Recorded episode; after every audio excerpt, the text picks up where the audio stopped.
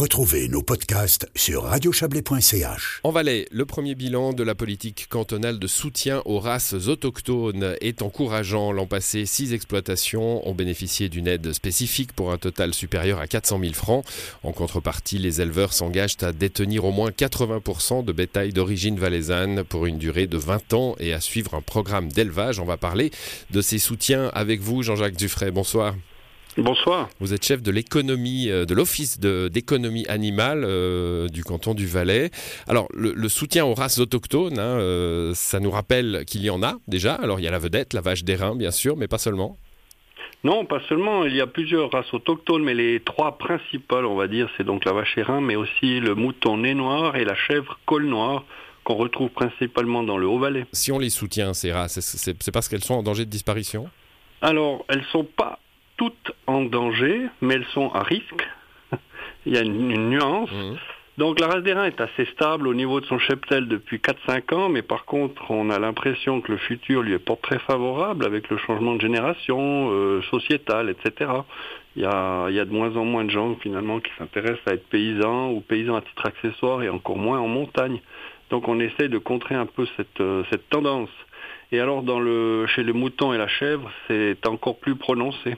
Parce qu'a priori, ce sont, des, races, les trois, là, je crois qu'on peut le dire, hein, des races de montagne, euh, euh, plutôt difficiles à, élever et qui ne sont pas d'un bénéfice de rente euh, flagrant.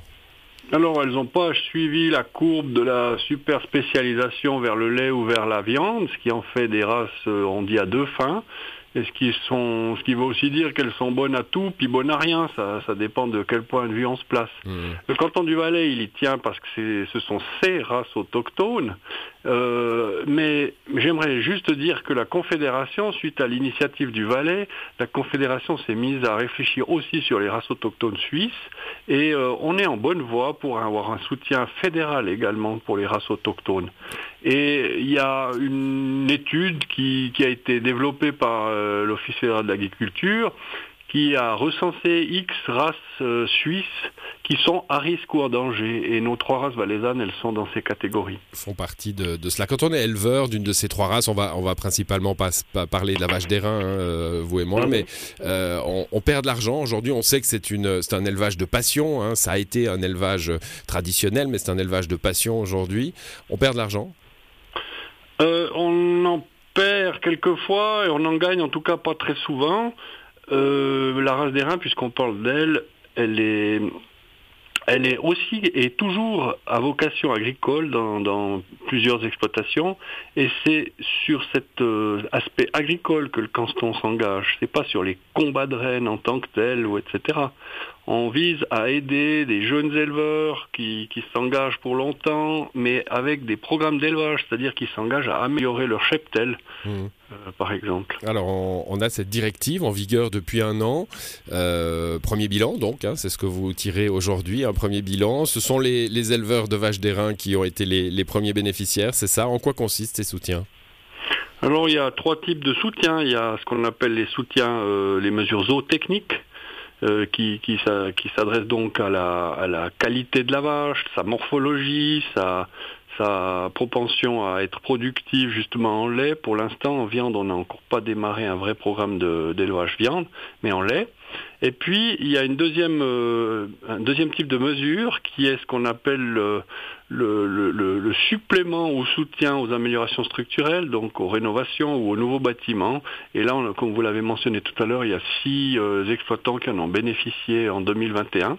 Et on en a déjà six euh, à ce jour pour 2022 qui, qui s'apprêtent à rentrer dans ce programme. Quand on parle d'améliorer la race, ça, ça se fait par la sélection, on est, on est d'accord ou...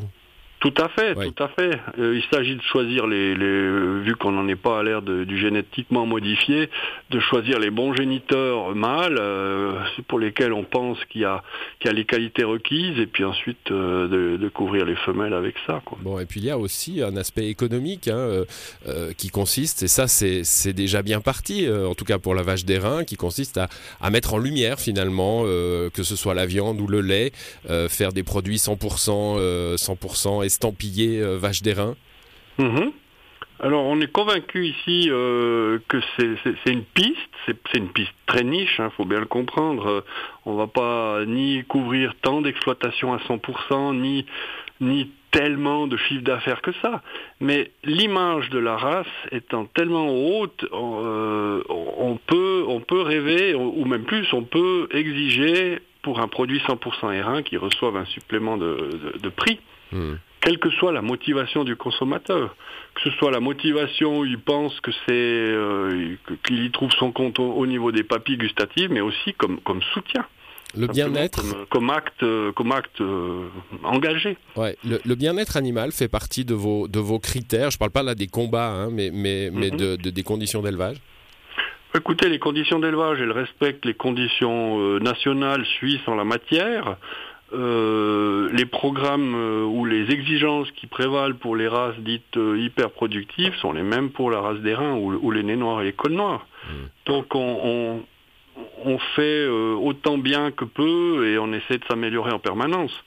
en passant, je glisse un petit mot, on n'est en tout cas pas dans de l'élevage de masse. Oui, on n'est pas dans de l'intensif sur, sur les reins, c'est clair, et sur les, deux, les deux ovins non plus, hein, a priori. Il faut encourager les, jeunes éleveurs, vous l'avez dit, hein, il, y a, un tassement euh, possible, il y a de moins en moins de jeunes qui s'intéressent à l'agriculture en général et à l'élevage en montagne en, particulier. Euh, qu'est-ce qu'on peut faire pour ça? Ben, on peut justement créer des incitations comme on le fait. Alors on n'est pas en train de, dire on vous offre tout et, faites avec. On est en train d'inciter pour les gens motivés. Il y a des, possibilités d'améliorer cette race. Euh, si on parle du lait, on peut il y a de la génétique pour produire du lait, ça existe, par exemple au domaine de Châteauneuf, euh, de l'État du Valais, et euh, celui qui, qui, veut en faire sa vie avec la race des reins, ben, il, peut, il peut se lancer avec ça.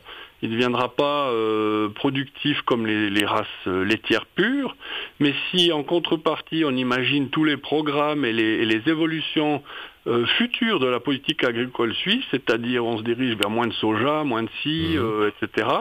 Euh, c'est une race qui peut retrouver plus de sens par sa frugalité de base, et puis et puis, euh, et puis coller à, la future réalité, c'est-à-dire c'est une race rustique. Voilà, rustique et, peut-être plus en, phase avec, euh, avec ce que nous demande la planète par ailleurs, hein, euh, si on vous écoute bien.